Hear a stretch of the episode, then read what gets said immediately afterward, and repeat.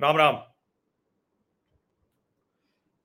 कल राहुल गांधी को राहत मिल गई और वो बड़ी राहत है, क्योंकि अब राहुल गांधी फिर से सांसद हो जाएँगे।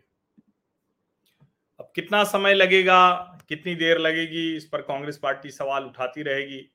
कहा जाएगा कि भाई जिस तेज़ी से सांसदी उनकी खत्म की गई, उसी तेज़ी से क्यों नहीं उनकी सांसदी वापस की जाती है?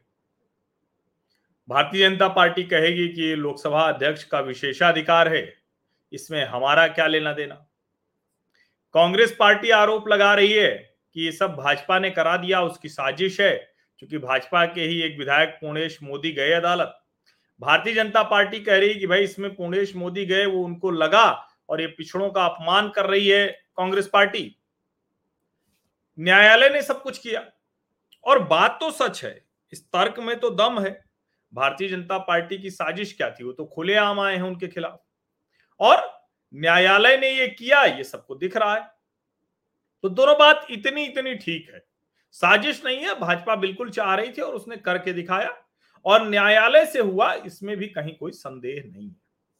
लेकिन अब जो मैं बात करने जा रहा हूँ कि ये जो राजनैतिक प्रेम है, इसका आधार देश को अवश्य जानना चाहिए और एक जो सबसे आवश्यक बात है कि बार बार जो ये भ्रम फैलाने की कोशिश होती है, जो कहा जाता है कि राहुल गांधी तो बहुत मासूम हैं। निर्दोष भाव से राजनीति करते हैं। उनको इससे फ़र्क नहीं पड़ता है कि कौन उनके साथ है, कौन उनके खिलाफ है। वो बहुत साफ़ साफ़ बोलते हैं। वो जो करते हैं, उसमें उनकी भावना बड़ी अच्छी होती कई बार मुझे भी ऐसा लगने लगता है। लेकिन फिर उसके बीच में राहुल गांधी की कुछ चीज़ें दिखती हैं। राहुल गांधी संघ भाजपा को जब एकदम से कहें कि वो बता रहे होते हैं कि नहीं, सब कुछ तो संघ और भाजपा ही कर रहे हैं तो लगता है कि भाई ठीक है, वो भी एक उनके मन में होगा तो इसलिए वो बोल रहे हैं। लेकिन ये कल का चित्र है। राहुल गांधी जी, वो गले मिल रहे हैं लालू प्रसाद यादव से। पीछे देखिए मीसा भारती जी खड़ी हुई हैं, लालू जी की बेटी, उन्हीं के बंगले पर लालू जी से मिले राहुल जी, और कल की यही तस्वीर आई। कुछ लोग लिख रहे हैं कि भाई अच्छा होता कि राहुल जी जाते, कुछ मंदिर जाते, गुरुद्वारा जाते, कुछ ऐसा होता, कुछ कहते। कोई और ऐसी चीज़ दिखती, विपक्ष के और नेताओं से मिलते। कोई ऐसा चित्र आता जो भारत की राजनीति में उम्मीद जगाने वाला होता। लेकिन उनका चित्र आया है, वो लालू जी के घर गए, लालू जी ने उनको चंपारण मटन बनाकर खिलाया। अब भारतीय जनता पार्टी के लोग कहेंगे कि भाई, सावन में मटन क्यों खिलाया? बहुत कुछ होगा। अब हम जैसे लोग तो अंडा भी नहीं खाते तो हमारे जैसे लोगों के लिए तो कुछ नहीं है। और मेरा ये मानना है कि ठीक है भाई, जिसकी जो इच्छा है वो खाए पिए। लेकिन यह भी सच है कि सावन में जो आस्थावान हिंदू होता है, वो ये सब नहीं खाता है। जो विकट मांसाहारी होते हैं, वो भी मांसाहार छोड़ देते हैं।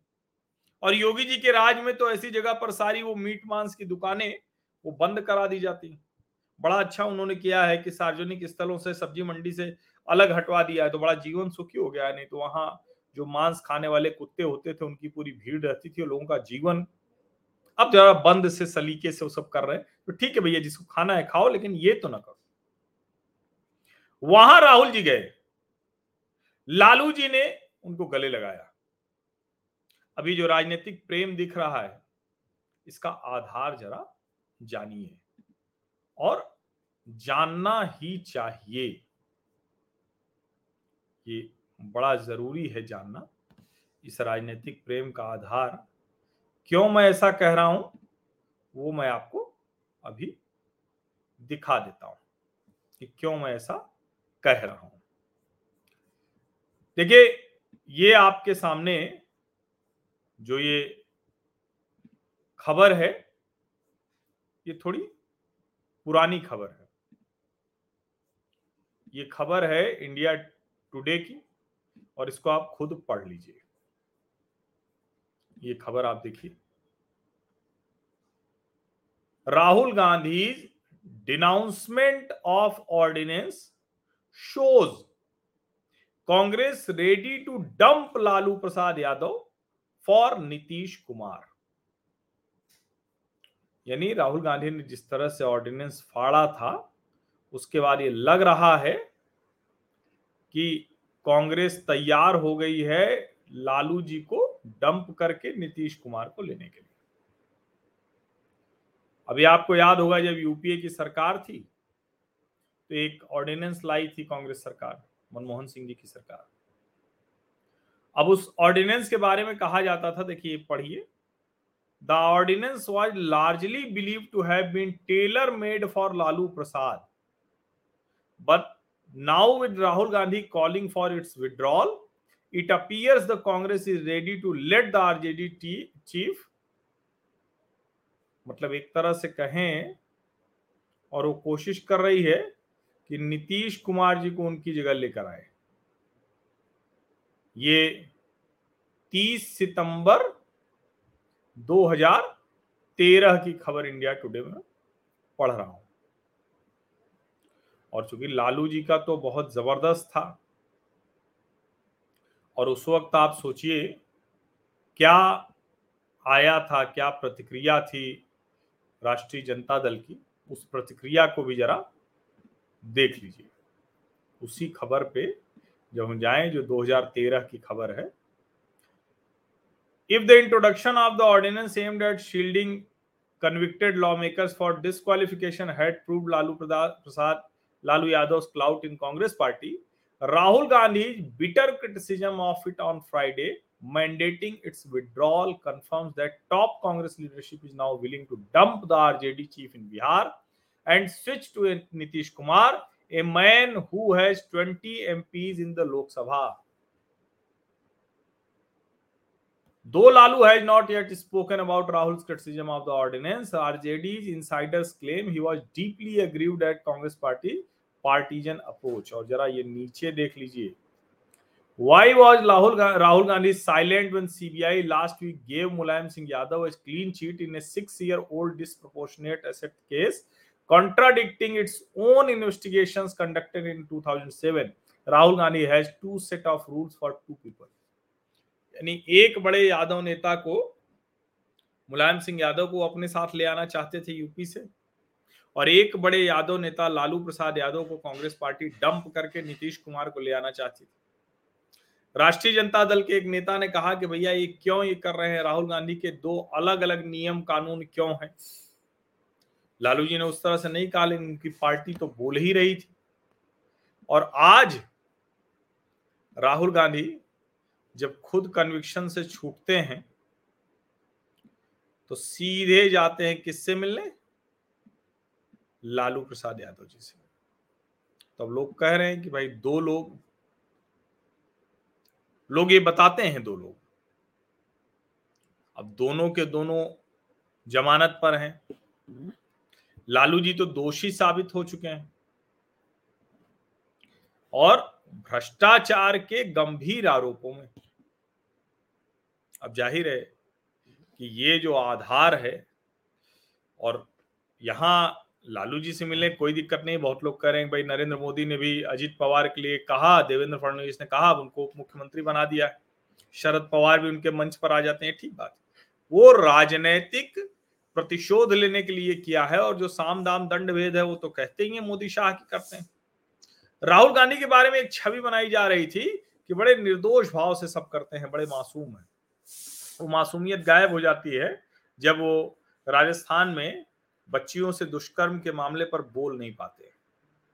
वो मासूमियत गायब हो जाती है जब वो लालू प्रसाद यादव के, जो उनके दोषी होने के बावजूद उनके साथ खड़े रहते और इसीलिए मैं कह रहा हूँ कि इस आधार को अवश्य जानिए, समझिए।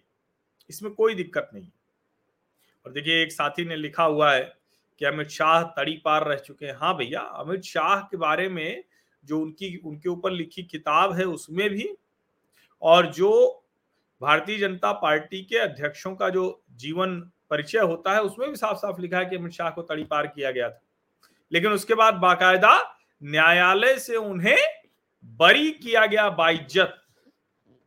लालू जी को सजा सुनाई गई, दोषी हुए दोनों का फ़र्क समझ लिए कुछ भी बोलने से ना, वो मूर्खता और ज़्यादा नज़र आती है।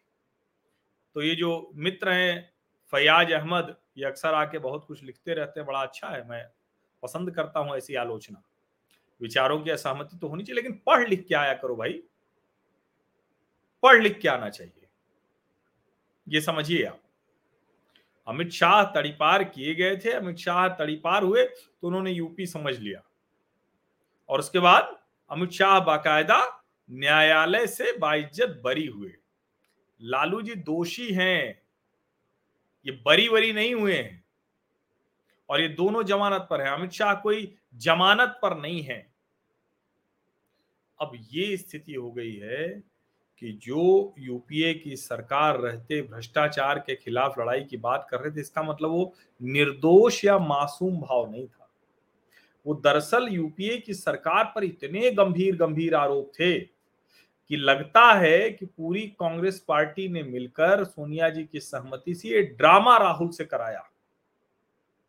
समझिए इसको। मैं इसीलिए कह रहा हूँ कि इस राजनीतिक प्रेम का आधार देश को अवश्य जानना चाहिए। ये ड्रामा राहुल से कराया कि भाई तुम ऐसा ऑर्डिनेंस है, उसको फाड़ दो, प्रतीकात्मक ही सही। तो कहा जाएगी, देखिए, कांग्रेस पार्टी राहुल गांधी की अगुवाई में भ्रष्टाचार को बर्दाश्त नहीं कर रही। करप्शन पे नो टॉलरेंस। जबकि सच ये था कि इतने आरोप लगे हुए थे मनमोहन सिंह जी की सरकार पे, जिसकी यूपीए की चेयरपर्सन थी सोनिया गांधी एनएसी की। उस आरोप से निकलने के लिए सब हुआ। इसीलिए मैंने कहा ना कि ये पूरा तार जोड़कर मैं आपको दे दूँगा। अब आपको किसी से बात करने में कोई मुश्किल नहीं होगी।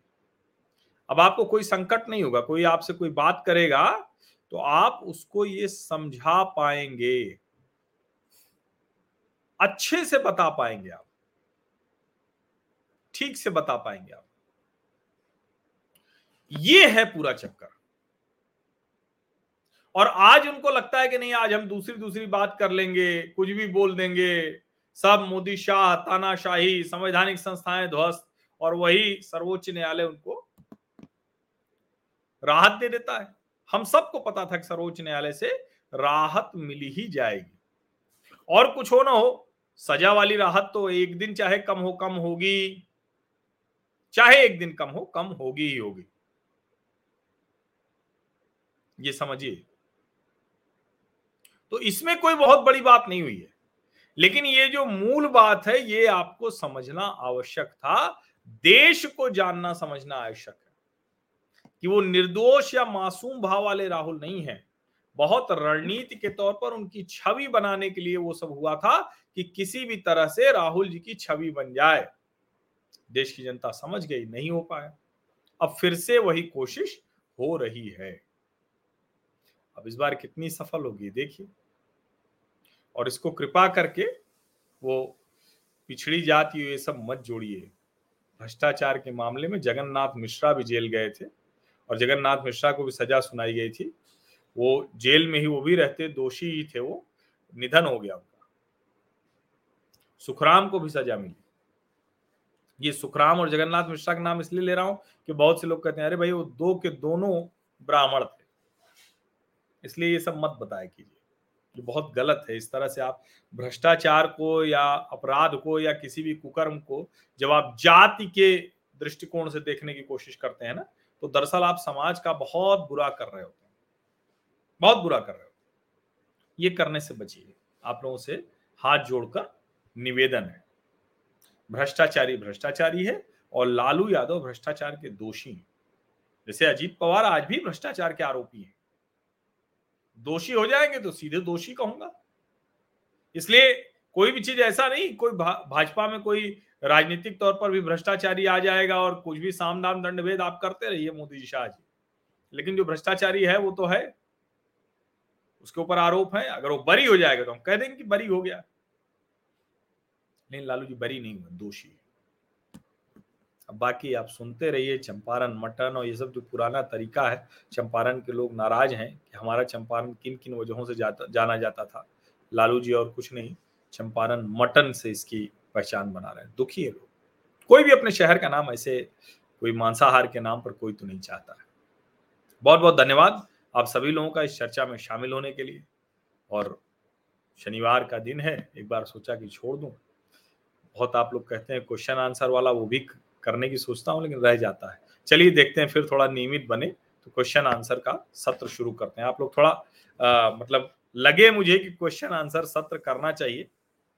आप लोग सब तैयार होंगे तो मुझे लिखिए बताइए तो हम कोशिश करेंगे अगले शनिवार से शुरू करते हैं। बहुत बहुत धन्यवाद।